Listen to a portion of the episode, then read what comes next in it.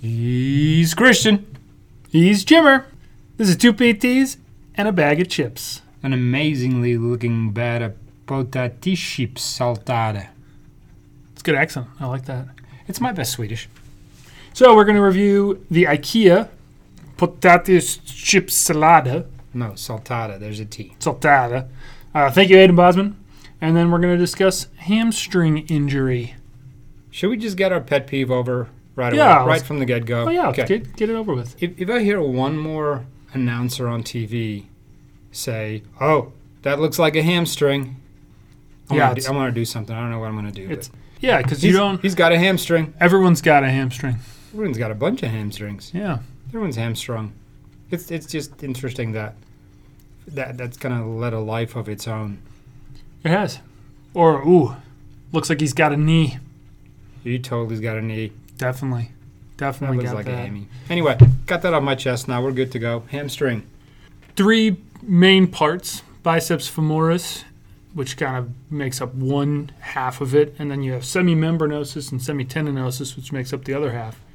Yeah, if you bend your knee, you feel these little guitar strings in the back of your knee, one on the outside, one on the inside. The outside's the biceps, the inside's your semitendinosus and membranosus.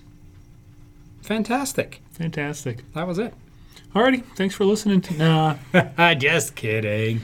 So, I mean, the biggest injury you see here will be a pulled hamstring or, or a strain, which is which is some form of tear, generally small, but you can have bigger ones. In fun cases, we'll see lots of black and blue and a fair amount of Can be quite impressive. Yeah, you can have uh, you can have a small, relatively benign hamstring tear look amazingly impressive with a tremendous amount of bruising and bleeding, and and be uh, be up and running again in two two three weeks. More often than not, it's the opposite though. Yeah, it doesn't look that bad. Maybe a little black and blue down near the knee usually, and it can linger. It just will not cases. heal. It is it is one of the tougher injuries because it's so hard to rest it. Yeah, the biggest issue with it is prior injury to your hamstring is the biggest indicator of future injury to your hamstring. So once you have one, it's really, really important that you make sure you don't try to race back. If you feel okay, you go back too soon. You haven't done everything you needed to do to, to let it heal up because once it becomes chronic, it, it definitely can stick with people for a long time. A long time. Yep, and you'll see it a lot in um, in the pro athlete world where Mm-hmm. somebody pulls a hamstring, makes a miraculous comeback in six weeks, ready to go, and the first time they really push off, um, they're on the ground again, ready to go over. So it's it's it's something that you you want to take your time rehabbing and making sure that you're 110% before you make a return to sports. Uh, in most cases, running is going to be the number one cause. You, I mean, you see it a lot in sprinters. You see it a lot in, you know, field sport athletes. But the thing that's the most damaging is kicking sports. So, rugby, soccer, football, kickers, punters, MMA stuff, kickboxing, any kind of kicking injury is, is not nearly as common, but the injuries are substantially more damaging and they take a lot longer to come back from in most cases. Jimmer saw a lady here several years ago now who uh, attempted to, to kick an, an attacker, Was in self defense, yes. and that led to one of the more impressive discolorations of a leg. I don't think I've ever seen a thigh that black and blue after um, after she came in. But yeah, that was quite impressive. And and I think in a lot of cases it's the the abrupt So the more impact you try to create um, at the time of injury, the more impressive the injury becomes. That's why sprinters, I mean, most runners you don't see it as much with if they're maintaining a relatively steady pace. It's it's change of pace that, that will, and particularly increasing pace, that will tend to be the bigger cause. the bigger destructive factor, yeah.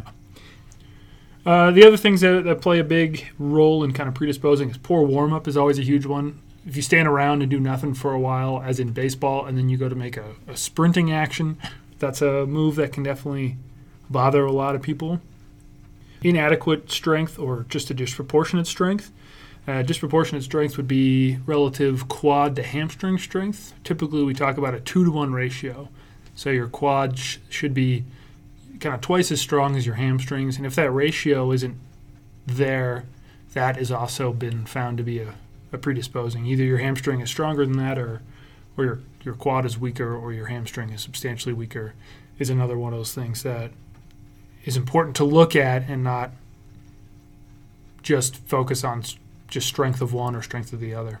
And I think one of the things that we frequently run into is that once people find out that their hamstrings are weak, they start training their hamstring concentrically, meaning they're doing lots of machines where you curl the hamstring, uh, training it in a concentric way, making a muscle that is prone to being tight even tighter.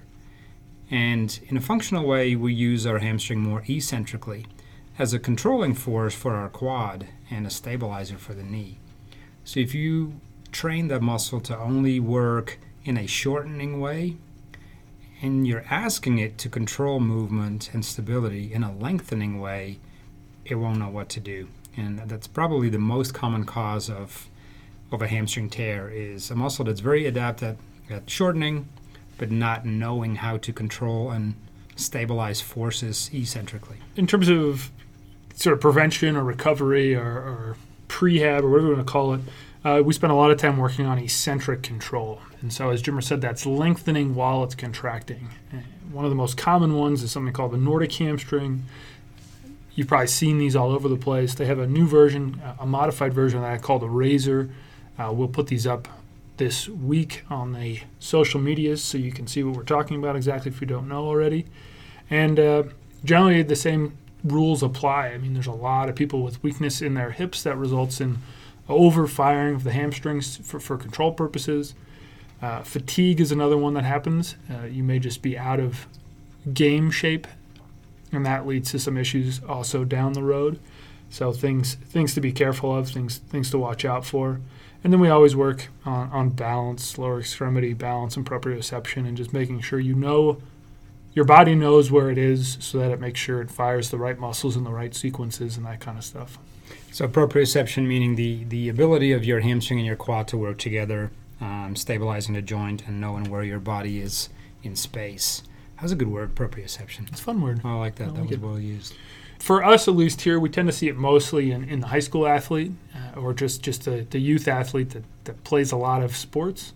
And uh, in that age group, there's usually a lot of growing going on. And so what happens is, is that the muscles aren't quite as capable at controlling these bones that are growing quicker than you can kind of gain the strength. And so that leads to some issues. And that's why we spend a lot of time working on proprioception in that age range just to make sure that kids aren't discoordinated Everybody, because you'll still be a little weak. yeah, everybody knows the 15, 16, 17 year old super athlete who goes through a later growth spurt and trips over his own feet. You know, all of a sudden can't touch his toes anymore and becomes kind of this gangly person Clumsy. Until he grows back into his body again. So, yeah, the hamstrings and, and calves, there, there are certain muscle groups in your body that have a propensity to be extremely tight. And tight is the wrong word. I should not use the word tight. They become hypertone, which means they're very good at contracting, not very good at relaxing. And if you've listened to our stretching episode, and I won't go into big detail here, but doing aggressive hamstring stretching is not usually the way to lengthen your hamstring. Working on eccentric hamstring lengthening is the way to get better, um, a better mobility in your hamstring, but also better stability and, like Christian just said, better proprioception in that muscle. Um, so, for those of you who've been stretching your hamstrings for decades, please stop. Yeah, I mean, the one thing that we'll see kind of in the older population is usually more at sort of in the buttocks. So it's almost like a proximal hamstring tendonitis kind of a thing. I don't know research wise what's going on there, but but a lot of people will have that problem if they've had issues like in their youth. They were they were avid runners in their 20s and and now they're in their 50s and 60s and they still have this same kind of pain going on. Yeah, so I think sometimes if you if you get that chronic hamstring tendonitis right at the ischial tuberosity, um, that could be because of poor mechanics. So if you've always led by bending your back, stabilizing your hips with your hamstring, and all of a sudden you start losing mobility in your back and you start to gain that mobility elsewhere, you can see that that type of tendonitis that you were talking about. Or most often it's tendinosis. It's a, it's a more much more chronic problem, um, right at your what they call the sit bone in Mhm. Pilates. Yeah, so that's the bone where you'd sit on on a bicycle seat, reach to your buttocks, and you feel the bony portion there. That's what we're talking about. The other thing we, we see sometimes with hamstring injuries is that it's not the hamstring at all, it's coming from your back. So this may be, you know, sciatica type or, or just some other kind of radiculopathy thing, and it'll feel like a hamstring injury. And in those cases, that just takes some differential diagnosis, and then we go more into our abdominal stabilization, hip stabilization, kind of stuff, but that's that's not quite as common. No, and, and the hamstring is, is it's pretty easy to differentiate, right? I mean, you'll have tenderness to the touch. There won't be referred pain. There won't be much pain shooting down into your calf. Uh, it's all localized pain. So even if you don't have any bruising, because that's not necessary. I mean, you can have some impressive bruising, but we see a lot of hamstring pulls or tears or sprains or strains that, that do not show any discoloration at all. Mm-hmm. Yeah, and you may not even feel like a palpable defect where you feel some kind of lump or, or depression or anything like that going on in there. Yeah, that's generally speaking the exception to the rule, Mhm. right? There's usually not not any kind of change noted on palpation. Yeah. And that's pretty much the hamstring injury summed up there. We're hamstrung by the hamstring. Yeah. Still not sure what they call them hamstrings, but we all know what they are. We, we tried to figure that out, and um, we figured out Achilles. He's a demigod. Achilles is a demigod. I don't think hamstring was a demigod. I don't No. even think he was a quarter god No, because nobody got dipped in the river, whatever, from their their from hamstring. their hamstring. Well, hamstring would have been dipped in the river from his hamstring. yeah, I think Christian had it right earlier when we were talking about Mm. it might be related to um, ham, the Ham. pig. Yeah. If you know the answer why it's called hamstring, shoot us an email, text, InstaSnap, chat face, We'd love that. We'd love that. reach out to us. We appreciate it. Trivia time. Trivia time. So, last week's trivia question, originally from Quebec, what food comes from the French slang word for mess? Probably one of the better meals on the planet. One of my all-time favorites. In terms of flavor, in There's- terms of health, it's pretty low on the health chart. Yeah, you, you should. You probably shouldn't eat it every day. It's suggested not to eat every day. Yeah. yeah. But the answer is, can I say, it? Oh, yeah. my favorite word, poutine. Delicious. Poutine. Well, well done, Stacy. Well done, Meg. Fantastic. Who doesn't like? If you don't know what poutine is, by the way, it's uh, French fries with gravy, cheese curds, and whatever else you want to dump in there. Chicken, bacon, carnitas. Yeah, the the gravy can is typically like a a brown or darker gravy, but you can get everything, anything It's you yummy. want. There's a place downtown, Euclid Hall, has duck confit poutine. Mm-hmm. Delicious. Really good. You can also get a vegetarian, so they do mushroom. You think I get a free duck poutine since I mentioned them? If anybody there listens, we'd we'd love to Yeah. come down. And- yeah. Okay, I'm gonna I'm gonna give them a call and send them a little sound bite. There you go. Uh, this week's trivia. Uh, this is kind of an alteration on a question we ask pretty often, but uh, I think it's more fun this way, more interesting this way. But what is the driest place on Earth? As in volume of rainfall. Place with the least amount of rainfall on Earth. Yes, that would be driest. Yeah. Yeah. Not not not the continent or or but a place, a specific place. Yeah, yeah, Yeah. yeah. specific place. Yeah. yeah, yeah, yeah. Absolutely. Not a country or No, and inside news, it hasn't rained there in more than two million years. that's a long time. I don't know how they know that, but Well, they probably have rain gauges from back then. there's an old guy, just a really old guy with a long beard hanging out. Mm, Still no rain.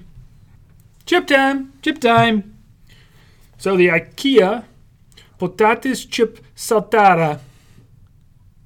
Loosely translated to potato chips salted, because that's what it says underneath it. Yeah, that sounds. It sounds like that's what it is. so thank you, Aiden. We really appreciate it. Yes. So Should this came in at 50% chip to air ratio. The chip is a. It's a good looking chip. Yeah, they look uh, they look like uh, the chips that have the. You started already. I'm still talking. That have the potato peel still on the outside. I like that. I don't know why. I just find it it looks appealing. An excellent crunch for a thin chip. Not overly salted. It's a great beer chip. It's a classic salted potato chip. Yeah. Simple yet delicious. If you're not looking for uh, anything out of the ordinary, like ghost pepper or avocado or Whatever. Yeah. yeah, you want just a plain good salted potato chip, this one's gonna work. yeah, they're good. I'm going one thumb. Nothing Yeah. special. They're not supposed to be special, right? They're supposed to be eaten with uh, Huh. instead of popcorn, because everybody hates popcorn. That's disgusting. Popcorn. My kids love popcorn. I'm gonna give it one thumb as well, but a very a very yummy chip, way better than most uh, plain salted potato chips. I think I still like the Trader Joe's ones more. Really? I think so. Maybe one day we'll chip them off, but uh, yeah, I don't know. There was one piece left. I got that. There you go. Well, there's a full bag left on me. My dad's birthday's coming up, so just happy birthday, pup. Oeh, van harte gefeliciteerd. Thanks for listening today. Next week we're going to go over stress fractures. Ooh. Lots to talk about there. And we are going to review the Kettle brand maple bacon chip, which was hand delivered from Canada by our good friend Stephanie Grover and Kim. Way to go, Steph and Cam. If you like the show today, tell a friend, follow, review, subscribe. Anyone looking for more information about this topic, follow us on the Instagram and or Twitter throughout the week. For information on rebound therapy, check out our webpage, reboundclinic.com.